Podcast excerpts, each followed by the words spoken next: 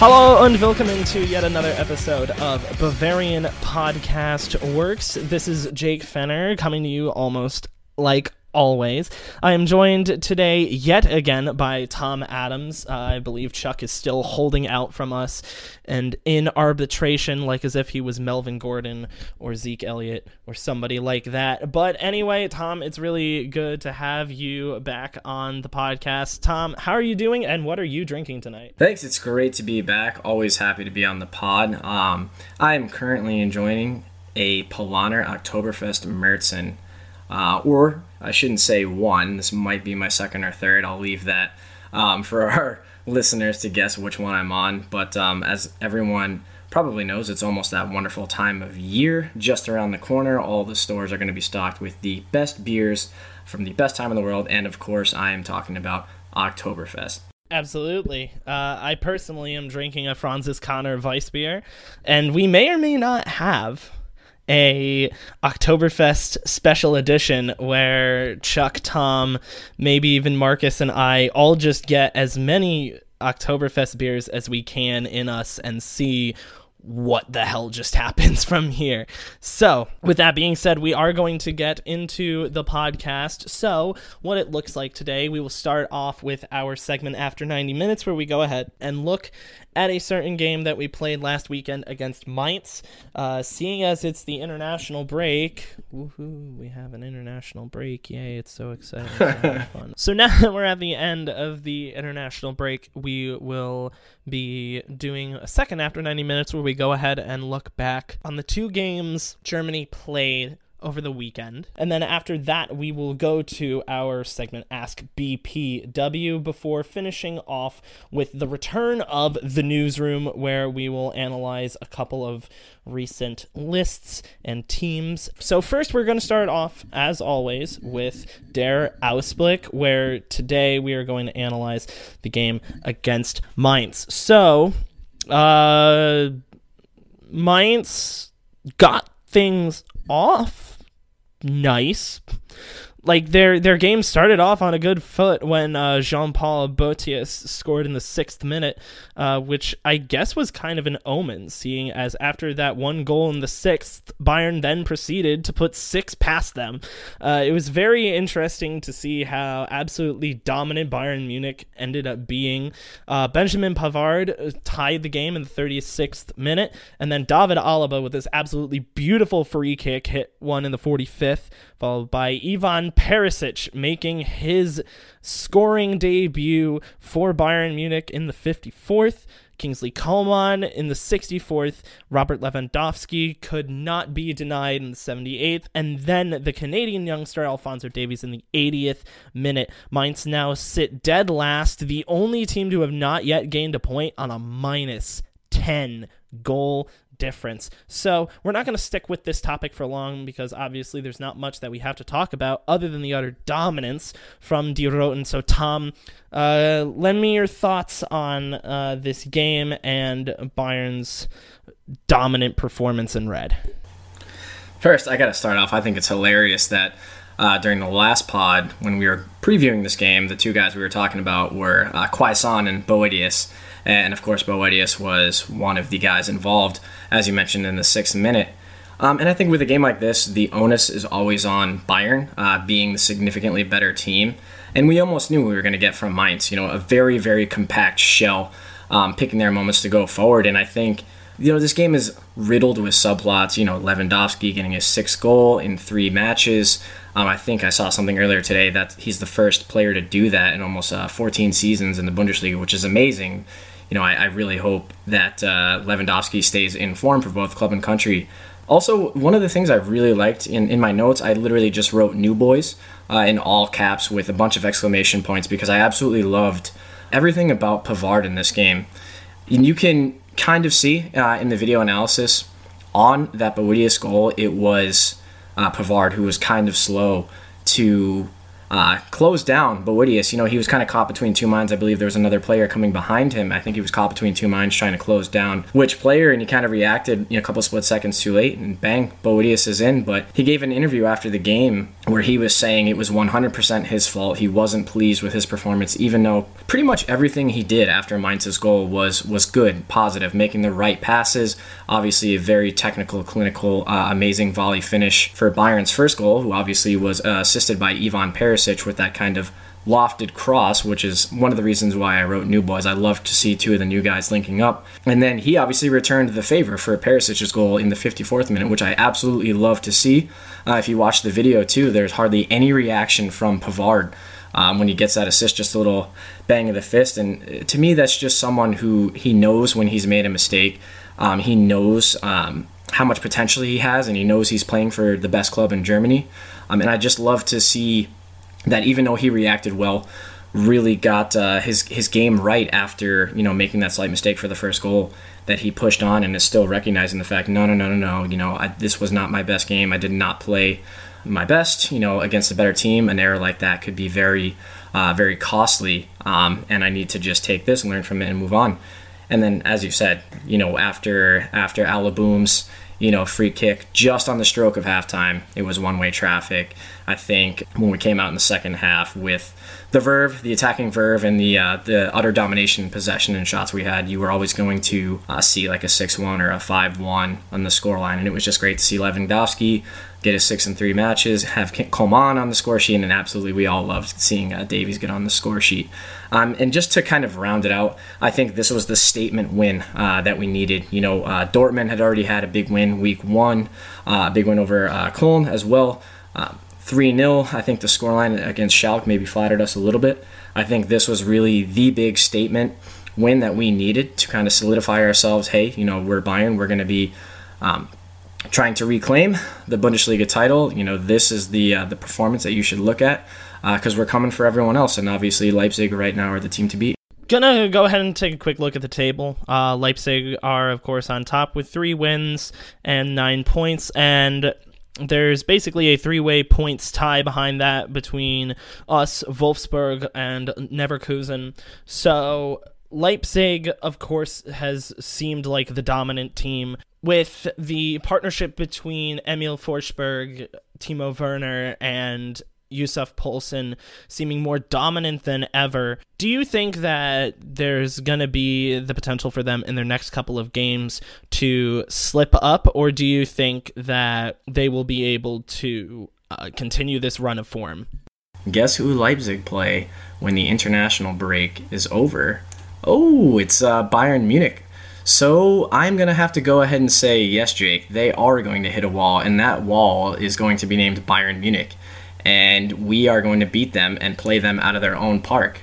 And I can see us walking out of there with a 2 1 or a 3 1 win. And I really hope that happens because we need to get back on the top of the table and get Leipzig off of this little high horse that they're on under Julian Nagelsmann.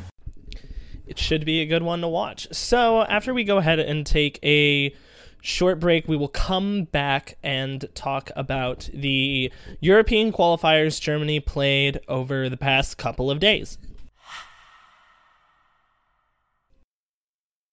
Welcome back. So, with no Bayern Munich game this last week, we've decided that we are going to go ahead and cover the international break games this episode, Germany had European qualifiers to deal with this time around, and it was two interesting fixtures against the Dutch and Northern Ireland. Very interestingly enough, neither Germany nor Holland had much experience in European qualifying, and Ireland was able to go ahead and jump to the lead at the beginning of all of this. So I just thought that was kind of funky and weird, but we will get to that Germany Northern Ireland game later. First, we need to talk about the absolute disaster that happened against the Dutch. So, to start this game off, Serge Gnabry had a wonderful goal in the ninth minute off of a deflection from Cillessen that somehow wasn't able to get parried further away. Uh, then the Dutch scored out off of this really weird Frenkie de Jong goal that just looked like everybody was uncoordinated. The next Dutch goal was a corner kick that ended up going off of the foot of Jonathan Tah. A Toni Kroos penalty in the 73rd minute helped even it up. But then the Dutch put two past Neuer uh, from Donyell Malen in the 79th and then Gini Wijnaldum in the 91st to make the final score 4 to 2. So, Tom, what are your thoughts on all of this? This one I kind of broke down into a few facets, you know, analyzing this match. First off, you know, one of the things I like to think about, um, you know, as as you mentioned, Northern Ireland had already played uh, more qualifiers than both the Netherlands and Germany because of Germany uh, and the Netherlands' involvement in the UEFA Nations League. So really, the onus too was on uh, the Netherlands. I believe they had only played two or three matches heading into this one. You know, so had they not got a result against Germany, they really would have been in a very, very difficult spot uh, with two must wins against um, Northern Ireland coming up. They got the job done against Estonia, but you know, case in point, they would have really, really had a um, been in a really crunch time situation had they not got the result here. And as much as it, I'm always an advocate of playing attacking football and entertaining the fans and giving them what they paid to see. You know, uh, qualifying for the Euros and qualifying for the World Cup is a long process, and it obviously seems very stretched out because of how how much space there is sometimes between the international breaks, especially in the late winter and the spring. Looking at the lineup, you know, I just was not a fan of the three four two one that Jogi Löw decided to deploy to me, it, it just seemed far too pragmatic um, and compact in, in a sense, trying to thwart um, the uh, the Dutch attack and the amount of attacking players they had on, knowing that they were the ones who needed, absolutely needed a result in this game. Because a lot of times I was just left very frustrated. Obviously, you have Matthias Ginter, Niklas Süle, uh, Jonathan Tah as the back three, and then in front of them, Kimmich and Kroos as the holding midfielders, so to speak, as the six and the eight. Um, and then Klostermann and uh, Schulz as the um, the wingbacks, and then um, in front of them, Timo Werner, Reus, and then Gnabry as the, the number nine, I guess, if you will. I just saw a lot of, you know, the just disjointedness, as I just mentioned, people not knowing exactly what their role is. You know, oftentimes with such a compact midfield, I, I found that it was either Klostermann or Schulz, you know, uh, being the player in a wide area, advance up the pitch, you know, trying to make that uh, final decision and find that final product. Um, and those just probably aren't the guys you want in those positions. I think in in essence, what I'm trying to say here is maybe maybe perhaps too many defenders on the field. Um, and not enough of an attacking prowess. I think we saw in the second game, which we'll get into, playing Werner as the uh, the striker, you know, worked a lot better in playing with a uh, traditional back four. Because uh, I just think too much of it was, you know, the, the Dutch just had to keep a compact midfield, and you know that that's all they had to do really to contain you know, Klostermann, Kimmich, Kroos, Nico Schulz across the middle. And I just I just think that uh, it's just the wrong the wrong lineup right from the get go. It played into the Dutch's hands. And then additionally, you know, pretty much all of the Dutch goals were avoidable. They all kind of came off of either errors or half errors or just some, you know, slightly poor decisions uh, from Germany.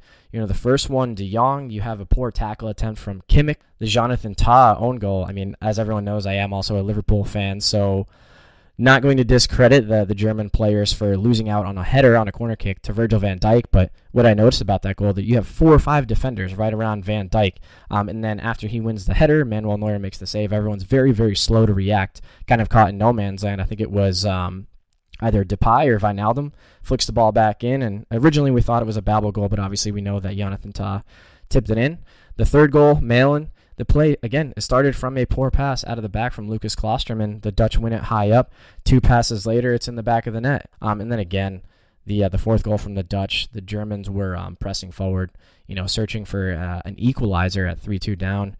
Kimmich uh, made a poor pass to Süle, who for whatever reason was in an advanced area of the pitch. Süle had someone right on him, lost the ball, bang, counter attack from uh, Memphis Depay. He finds uh, Gini Wijnaldum with a nice ball, and that's it. Game over for 2. Yes, Gnabry hit the, the uh, crossbar right at the end, but it really would have only been a consolation. So for me, it's just the lineup, you know, uh, too pragmatic, uh, too conservative. I think Jogi Löw probably would have been happy with a point going into this one, looking at the lineup that he put out there. You know, as I said, qualifying for the Euros and the World Cup is a process, so sometimes a point is very valuable.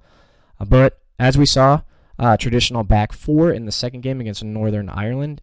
We get the three points. So after that absolutely humiliating defeat, Germany tried to go ahead and set everything right.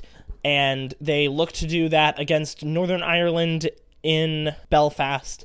And that's exactly what they were able to do. Though Northern Ireland did not make it easy on them, they had a couple of very good chances just right before the end of the half with a ball that was just inches away from the goal line, but Manuel Neuer was there doing exactly what he does.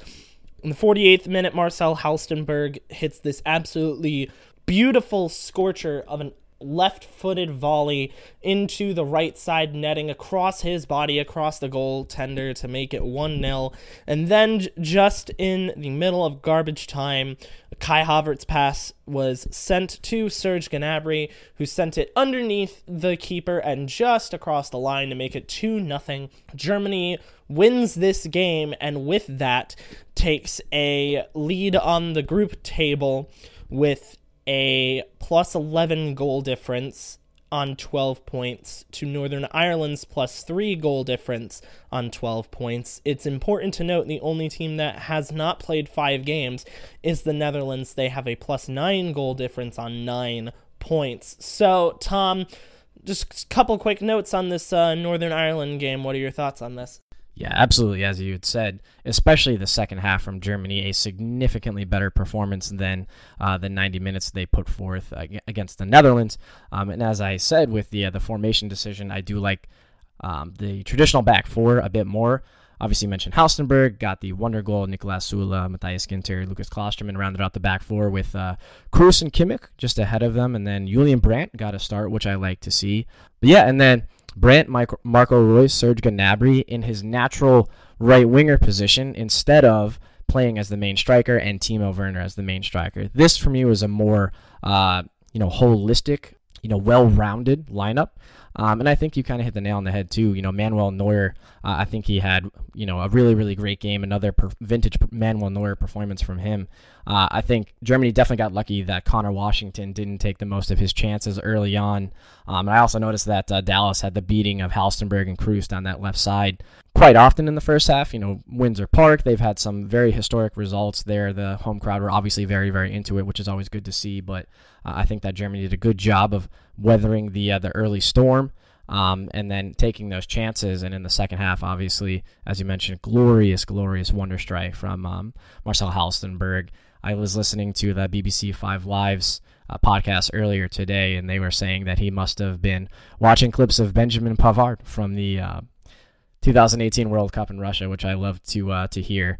Um, and then also Gnabry just rounding out the scoring in extra time. Perfectly, perfectly timed run uh, so that he wasn't offside, and then scored from an almost impossible angle um, that put the uh, the final nail in the coffin for Northern Ireland, and a, a well-deserved three points um, after a very, very strong second half uh, from Die Mannschaft. It's very true. If you haven't seen the goal, it does look very Benjamin Pavard esque.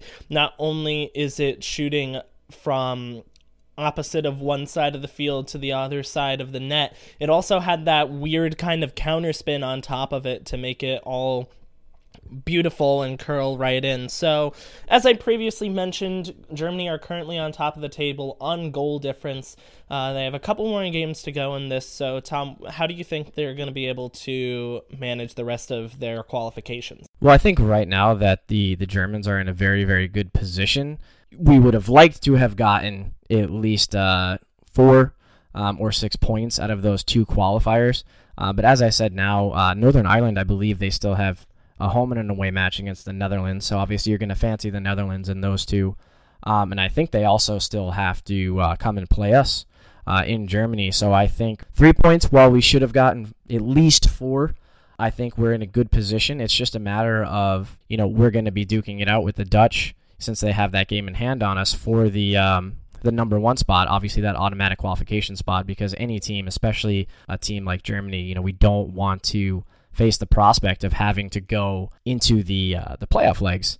But I would say um, one of the advantages too is that the goal difference. You know, uh, the Netherlands have plus nine, we have plus eleven. You know, no other team even comes close to that. Northern Ireland, I think, is something like three, uh, and obviously Belarus and Estonia are down uh, in the negative. So. Um, I think as long as Germany take care of business, you know, when uh, Northern Ireland come and visit us, and our remaining matches against Belarus and Estonia, then um, there's no reason why we shouldn't get that first spot and avoid having to go to the uh, the playoff rounds. Absolutely. Hopefully that will work out very well for Germany. And of course, they have a couple more games, but we get to now focus on soccer coming back to the Bundesliga. And we, of course, will be bringing you our preview episode for Leipzig this weekend coming up on Friday. But for now, we're going to go ahead and transition into Ask BPW, which we will get to right after a couple of quick messages. We will return to the podcast right after this message. Welcome back, and now we return to our fan favorite segment, Ask BPW, where we answer your questions from the internet, and you can always send us your questions using the hashtag AskBPW, and Tom and I will be able to see them. So, Tom, being our Twitter meister, I'm going to go ahead and have you read these off. Our first question for Ask Bavarian Podcast Works comes from at K Farzanian, and he asks, "Is there any backup plan for Niko Kovac?" Subsequently, is Mourinho an option, or also perhaps even Arsene Wenger? Uh, you all know my thoughts on Niko Kovac. As of right now, I don't see any reason why Niko Kovac should even be considered to be sacked. Right? When we were all considering sacking him earlier, there was a collapse occurring, right? And three games into the season, there's no collapse. I don't think that the board has lost any faith in Kovac so far, and I think that that would be the only reason why anybody would ever need to have a backup plan. Uh, if you're asking for my personal pick, it would be neither of the two options that you mentioned. Uh, I don't want an absolute locker room cancer in Jose Mourinho coming in, and I don't need an old man who is so incredibly restrictive of his players and so demanding at the same time in Arsene Wenger coming in. In my opinion, I don't know if there's anyone out there that really screams Bayern Munich at this point, right? Like, I don't know, maybe Michael Ballack? Like, I don't understand uh, who could possibly take over at this point, right? Like, Leipzig just signed Nagelsmann, he's not coming. Uh, we're not going to go and try to get Thomas Tuchel, at least I hope not. Uh, Jurgen Klopp is pretty content at Liverpool. Uh, so I don't know if thinking, if trying to think up of a backup plan would necessarily be a good idea, nor right now do I think we need one. And if we needed a backup plan, uh, the person on the market is, or there's nobody on the market that could currently replace him by the end of the season, if we needed to, maybe that would change. Maybe some sackings would be in the uh, in the cards. But as of right now, I wouldn't go with anybody. For me, right now, for what it's worth, I think that at Bayern Munich, Niko Kovac is the right man for the job. I know we can kind of maybe go back and argue um, at the time in the summer that he was hired, was there potentially someone better?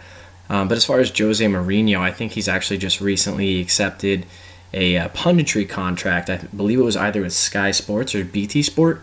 Um, so I know his time is going to be well spent doing that.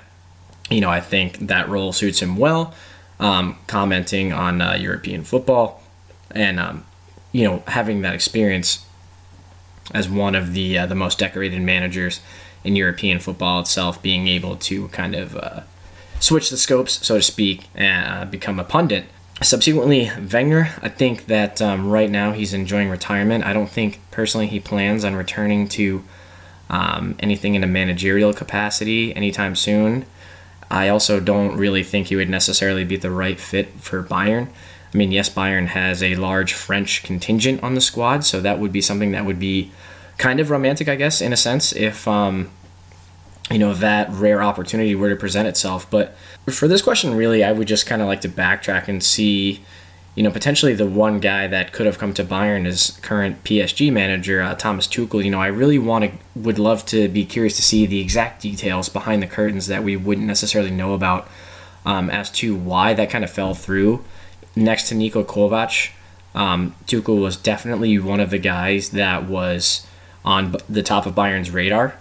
Um, they he fit the billing perfectly. They wanted a German speaker, a guy with um, experience in the Champions League, a guy with um, obviously a pedigree in the Bundesliga that Tuchel had. Um, so I'm really curious to see, you know, in the future if, if, things really do go south with Kovac, you know, would Tuchel potentially be entertained by an offer from Uli Hoeneß and Karl-Heinz Rummenigge um, to come back to the Bundesliga and coach Bayern? You know, I'm sure he's not exactly enthralled just collecting um, easy Ligue 1 trophies and uh, Trophy des Champions, Coupe de la Ligue, Coupe de France, um, and not going very far in the Champions League with PSG. So um, I would say that Tuchel would be one guy in the future, you know, after Kovac if something goes south.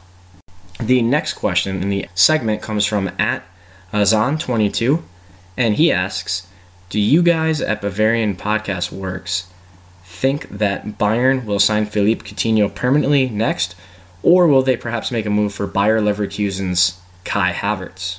So, looking at this one, obviously it all depends on how Philippe Coutinho ends up doing. But to give a bit of a short answer, I think Bayern Munich has the budget for both. We thought that there was going to be a massive uh, transfer endeavor from the club this summer, and it didn't really pan out at all. We didn't sign the big transfer that we wanted in Leroy Sané. Now that Sané is injured, there's a potential for us to go ahead to Manchester City and sign him for a lot less. That and the club just announced that they had a 55 million euro profit. So after looking at this, right, I think it's very reasonable that we could go after both, right? If you think about it, if we sign um, if we sign Sane for a range between uh, 50 and 60 million euros, call it 60 if we want, uh, sign Coutinho for 80 and then sign Kai Havertz for 60. That's about the 200 million euro mark that we said we were going to spend this summer that we didn't. So I think it's highly possible that potentially we could get all three. If you're asking me who I would prefer, obviously I would prefer Kai Havertz, but then again, we don't know how Phil's going to do this season. And essentially, Jake, I think you hit the nail on the head there with um, what you had said. You know, in, in a realistic and ideal world, I would hope that both of these players would be available for Bayern. But for me, obviously, a lot of it has to do with what inevitably winds up happening with Bayern and uh, Leroy Sané when we come back to the negotiating table for him, um, either in the winter or potentially if that's next summer, given his ACL injury and the fact that he's not going to be playing any football until reportedly, as his recovery is going, February, um, we can obviously get that um, price wriggled down from what we would have paid in the summer if he didn't get that ACL injury in the Community Shield. Um, so some a lot of that is going a lot of excuse me Coutinho is going to depend entirely upon a are we definitely going back in for Sane in the winter? You know when are we going to get him? How much are we going to pay? Because I believe right now um, the option to buy at the end of the one year loan is somewhere around 120 million euro if I recall correctly. Um, and then Kai Havertz would probably cost around close to 90 or 100 million euro to leave Bayer Leverkusen um, so again, with Coutinho, you know, I think a lot of that has to do as well with you know our Barcelona going to continue their pursuit of Neymar uh, from PSG uh, to make a return. You know, are Barcelona going to focus their efforts in the winter on trying to bring him back to uh, the Catalans? Are they going to wait till next summer? How much are they going to pay for him? Because Neymar right now is still evaluated for whatever reason over 200 million euro. Obviously PSG paid 222 million euro um, to trigger his release clause from Barcelona to bring him to Paris. But um, you know we'll have to see what happens with that because Barcelona might not have the funds um, to you know pay Coutinho's wages if he were to go back to Barcelona if uh, Bayern Munich don't buy him at the end of the loan. So maybe maybe Bayern can use that uh, at the negotiating table if all of those events transpire um, to perhaps wriggle that price down from 120 million euro. But yeah, as Jake had said, realistically, I would hope that um, Bayern could find a way to get, whether it's between the winter and the summer transfer windows, Sane, Coutinho, and Havertz, because that would just be a dream come true now, wouldn't it? The last question that we selected to look at um, from Ask Bavarian Podcast Works came from the N at excuse me at the NN Herder, and he asks when will Bayern's domestic dominance finally be taken down, and who will do it? Borussia Dortmund, RB Leipzig, or perhaps even someone else. So I thought about this one for a while uh, when I read this at first. I think that if there's any year that Bayern Munich could potentially lose their title, it would be this year. And as far as a team goes, I'm honestly not sure. like it would be it would be very interesting to see if either of Dortmund or Leipzig are able to do it. Currently, uh 3 games into the season, my money would be on Leipzig, of course, but uh I think for the people that like the Bundesliga and want to see a different team win, I think this is basically going to be your year and it's going to be this year and probably nothing else because if you consider next season, uh, there are a lot of names at Leipzig that will not be at Leipzig next year. Timo Werner will probably not be at Leipzig next year, even though he did just re sign uh, with the club. I don't see him really staying there. Uh, you look at Upamecano as another example, he's been considered uh, all over the place. Uh, maybe even Péter Gulácsi going to a mid-table Premier League side is possibly in the cards, right? And then considering otherwise, Yussuf Poulsen gets another year older. Emil Forsberg gets another year older. So at that point, you really start to ask whether or not Leipzig could be able to do it next year if Bayern wins this year. The only other team that's on the table for this would be Dortmund. Personally, I think that Dortmund could do it next year, but I think that this is really their year to be able to do it. And some point next season, Marco Reus turns 32, and that's not exactly what they uh, want or need. At that point, I believe Paco Alcacer will also be on the wrong side of 30, as will uh, a couple of other players on their team. I think Roman Bürki might even be there at that point, but you you begin to notice that a lot of the contenders begin to break down. So if there's any year that it's going to happen, I would bet my money on this year.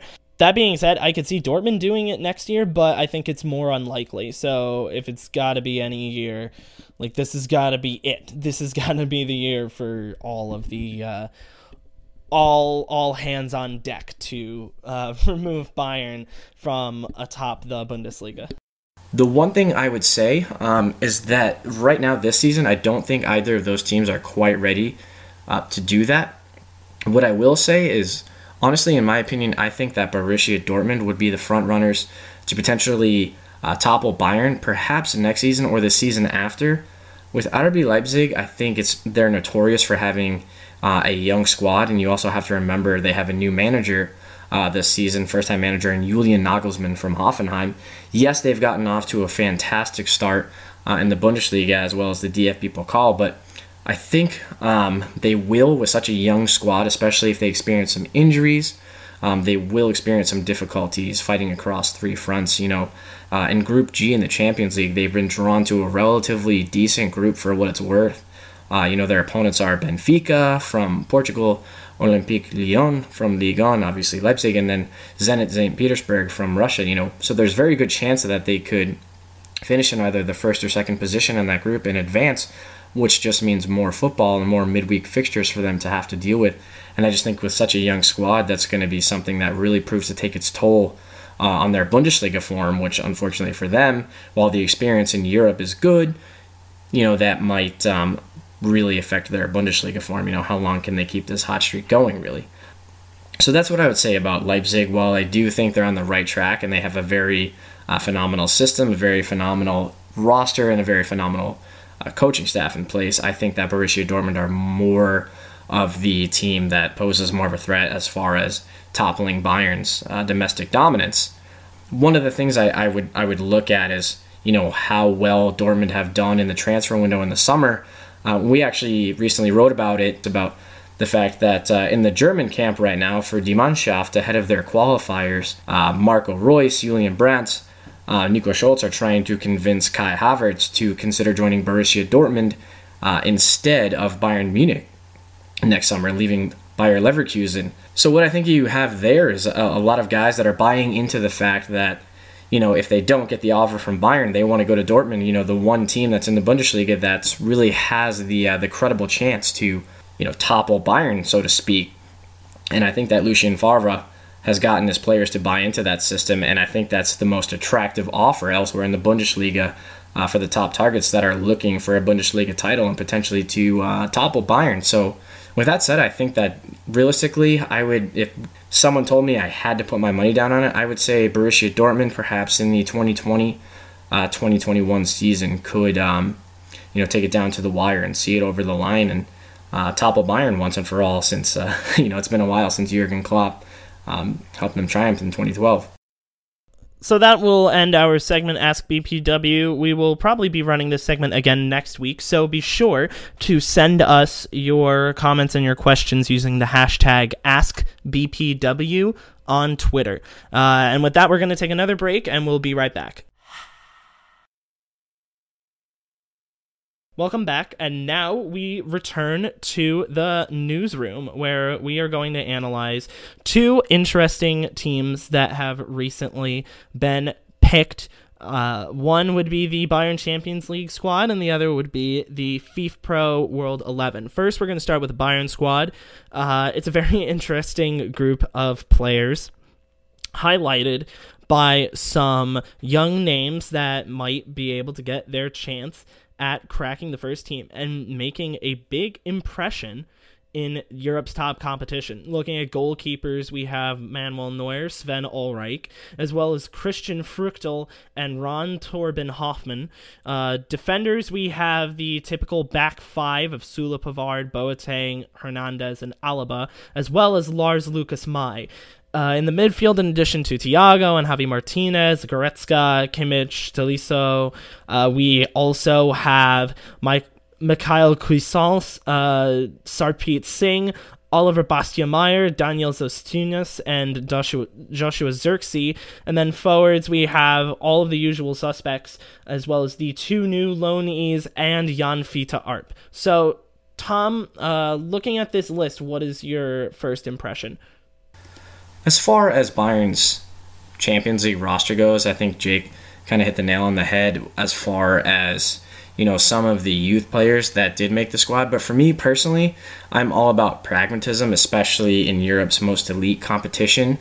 You know, I would even have no problem if there was no Lars Lukas Mai, uh, Daniel Antunes, Joshua Zirkzee, uh, Oliver Batista Meier in the squad. Um, obviously, you need uh, guys like Früchtl and Ron Thorben Hoffmann in the squad in case something happens to both Neuer and Ulreich. But uh, back to my point, you know, I have no problem if there's not even any youth players in the squad. You know, I, I, I like other Bayern fans, you know, I want to see this team go far and do well in Europe, which is something that is always an expectation at a club like Bayern. And uh, for me, when the roster comes out for the Champions League, I just expect to see the usual suspects, and I'm absolutely okay with that. You have Robert Lewandowski's, Kingsley Coman, Serge Gnabry's, Neuer's, Niklas Süle, Boateng, Hernandez, David Alaba, Benjamin Pavard.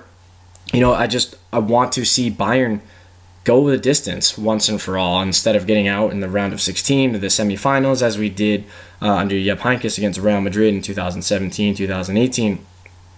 So really, for me, uh, no surprises here. While it is nice to see some of the younger guys, as I mentioned, like Zirkzee, uh, Antunes, uh, Sarpreet Singh, um, like those guys in the squad. It would be nice, you know, if the opportunities are right, perhaps against uh, Red Star or Olympiacos, if we're already leading, or if, you know, by the time we play them the second time, our fate is already sealed as far as progressing to the knockout stages.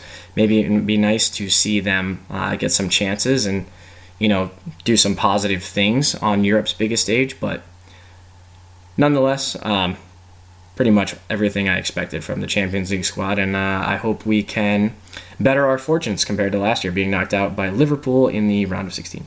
Moving on to the FIFPro World 11. The reason why I decided to highlight this list was because this is a list picked by the players and there's some really, really questionable names on this list.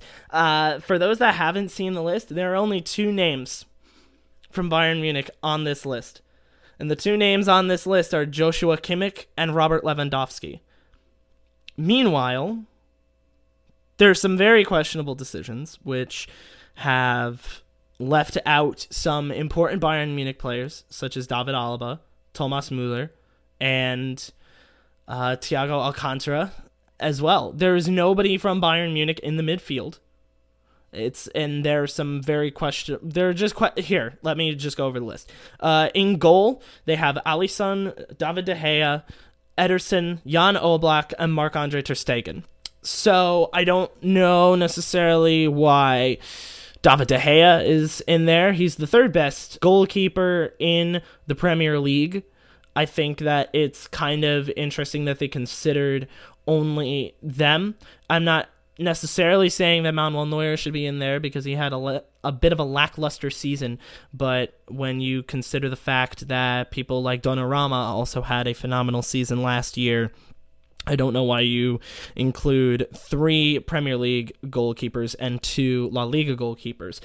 To defense, uh, there's some people that definitely, excuse me, deserve to be on this list. Uh, I would say Trent Alexander Arnold, Matthijs de Ligt, Maybe you could argue Giorgio Chiellini, uh, Koulibaly, Laporte, Piqué, and Virgil van Dijk. But then you go ahead and you look at the rest of the list uh, Jordi Alba, Dani Alves, Joao Cancelo, Dani Carvajal, Diego Godin, uh, Marcelo. Uh, I mentioned Gerard Piqué, but Sergio Ramos, Andrew, Andrew Robertson, Alex Sandro, Thiago Silva, Rafael Varane, and Kyle Walker. I don't know if I would pick Joao Cancelo over David Alaba. I don't know if I would pick Dani Carvajal over David Alaba. I don't know if I would pick uh, Thiago Silva over David Alaba in terms of his age. I don't know if I would pick Kyle Walker over David Alaba. I don't know why the players decided to pick four Real Madrid defenders when Real Madrid did not even make it beyond the quarterfinals of the Champions League. I find it a little bit ridiculous that they have a player like Ramos in there and a player like Varane in there. Actually, I take that back. Varane is actually pretty good. The one that I'm really stubbed on is Carvajal. I don't know how you pick Dani Carvajal over. I, I would I would even argue that there are even better players in La Liga that you can pick over Dani Carvajal moving on to the midfield again there are just a couple of head scratchers here uh, paul pogba makes sense to me as does luka modric and ivan rakitic Toni Kroos and N'Golo Kante, Hazard, Christian Eriksen, Kevin De Bruyne, Casemiro, and Frenkie de Jong. They all make sense to me. The, the few that don't are Sergio Busquets, Arthur Mello from Barcelona, or Artur, I am not exactly sure. Uh, Bernardo Silva, Dusan Tadic, and Arturo Vidal. Now, I love Arturo Vidal, but you did not get much playing time last season. Dusan Tadic is a retread from Southampton that I don't know why he got picked here. And if we're looking at this list, uh, there's some notable admissions. Thomas Muller, I would probably slot more into a midfield role. And just having Thiago Alcantara not on this list over uh, Dusan Tadic is a little bit surprising to me. I don't know exactly how these lists were compiled, and I'm kind of disappointed in that. And then moving on finally to the forwards, your usual suspects of uh, Lionel Messi, Cristiano Ronaldo, uh, Antoine Griezmann, Harry Kane, Lewandowski, they're all in there. Uh, and this one I don't necessarily have a point of contention with, at least from a Bayern Munich standpoint. But if you have Karim Benzema on this list, then I don't know how quality your list can really be. Granted, most of the players that I ha- see on here are people that I would put on this list, but I don't know if you can logically say that Karim Benzema is one of the 15 best strikers in the world at this point. If this was four or five years ago, then maybe. But as of right now, I'm kind of baffled as to why Karim Benzema was included in here over Mauro Icardi or Romelu Lukaku or Paulo Dybala. So that's just this list so far. Uh, and those are my thoughts on it. Tom, uh, who do you like and dislike on this one? For me, looking at the uh, the FIFPro World 11, I am obviously just like really curious as to, you know, the individual thought processes uh, when players are actually voting for this. For example, like how much of it comes down to silverware versus how much of it comes down to, you know, what players actually watch other players and how much they actually contribute uh, to their respective club and countries um, each calendar year. Because I do see a lot of votes that I think just go to players that are um, consistently winning silverware, which doesn't necessarily do that specific player any justice because it doesn't necessarily mean that they're someone who's contributing as much as maybe someone else in the squad. Like, you know, Jake had mentioned uh, João Cancelo from Portugal, Juventus, Manchester City. Was he really a standout player uh, for Juventus? You know, uh, has he even made any appearance appearances thus far for uh, Manchester City? Should a guy like Daniel Carvajal be in there over someone like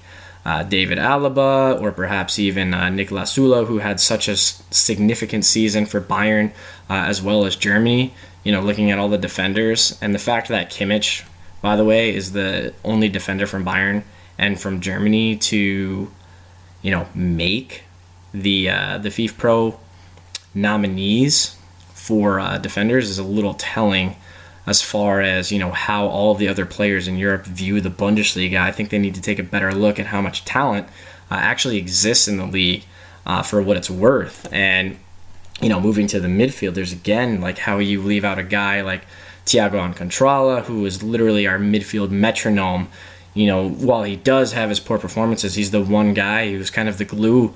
Uh, so to speak, of our roster, especially linking defense to attack. You know, he's always that one guy who can find that creative pass, um, you know, unlock a, um, a good sequence going forward when, you know, especially some of the teams against us are really um, tight defensively, you know, bunkering down. I think he's that type of player that deserves a lot more recognition than he than he gets, especially on something like this with the, with the uh, the FIFPro uh, World 11. You know, why guys like um, you know, eh, well, I guess I can see why N'Golo Kante or Eden Hazard, Toni Kroos um, are getting in there. But someone like Arthur from Barcelona, I would say that Thiago arguably has a, or especially Arturo Vidal, like from what I understand, he's more of a squad player with Barcelona. You know, why he'd be getting in the squad over Thiago is, is beyond me. But, you know, again, that just goes back to uh, the idea of, you know, what it is that players actually look for. Um, I, I think perhaps that some of these players are giving, you know, their counterparts maybe a little bit too much respect in the sense that they want to see the guys that are on the on the biggest stage, you know, winning the trophies, winning the winners medals. Even, you know, you know how many how many of them are watching a lot of the league games where they maybe don't play as well, but they maybe score, you know, should that be valued over a player who hustles and bustles and puts in a solid shift, does what the manager needs, helps the team and, you know, doesn't necessarily cover himself in glory as far as goals and assists.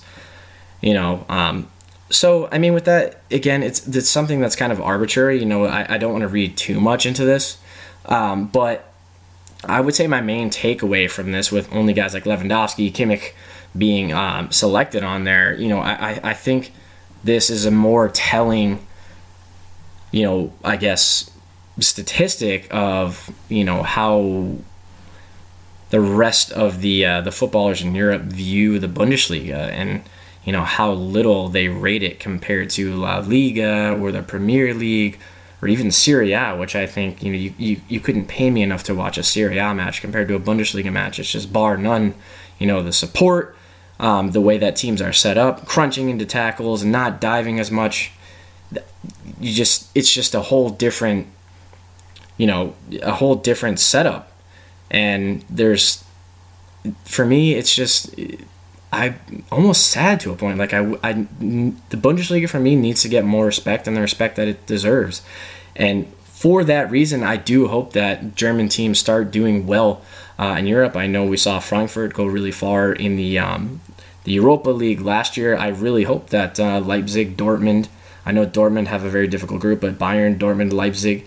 I hope they all progress very far um, in the Champions League, Champions League this year, and I hope we put German football you know, back where it belongs to be on the top of the pedestal, so that the, maybe the next time the uh, the FIFPro World 11 comes out for 2020, it'll be littered with both Bayern and uh, Bundesliga and Germany players.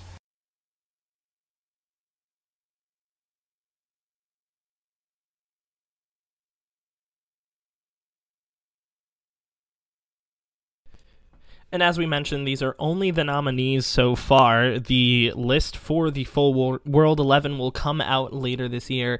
And uh, it'll be very interesting to see if either Kimmich or Robert Lewandowski are able to make it. I would be livid. I would be absolutely livid if Joshua Kimmich did not make the list.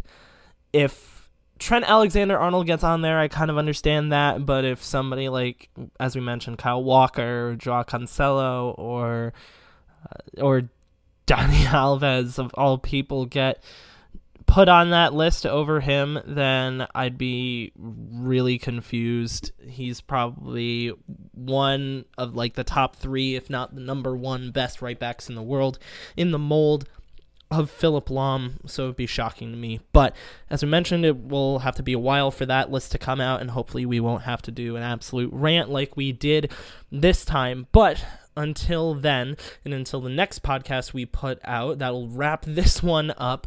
This will. Uh, this has been another great episode of uh, Bavarian Podcast Works. Uh, you can be sure to follow us on Twitter at Bavarian FB Works. You can follow me on Twitter at Jefferson Fenner. Tom, where can they find you? As always, they can find me at at Bavarian Football Works. I'm usually always the guy uh, behind the Bavarian Football Works tweets. Uh, also, I recently did check into at Tommy Adams 71 just to prove to people that that account does exist. I don't know how many of you saw it, but it does exist. So I promise I will check in there more often as well, uh, just for some random stuff, maybe Bavarian Football Works shoutouts, uh, stuff like that. Great to hear, Tom. And for all of your latest and greatest German and Bayern Munich soccer content, be sure to always read us at the blog bavarianfootballworks.com. So, from all of us at the podcast division, thank you very much for listening. Please be sure to like us, rate us, subscribe to us, and follow us on Apple Podcasts, Spotify, Google Podcasts, and anywhere else you get your quality audio content. And until this Friday, when we preview the game against Leipzig, we will see you later. So until then, auf Wiedersehen.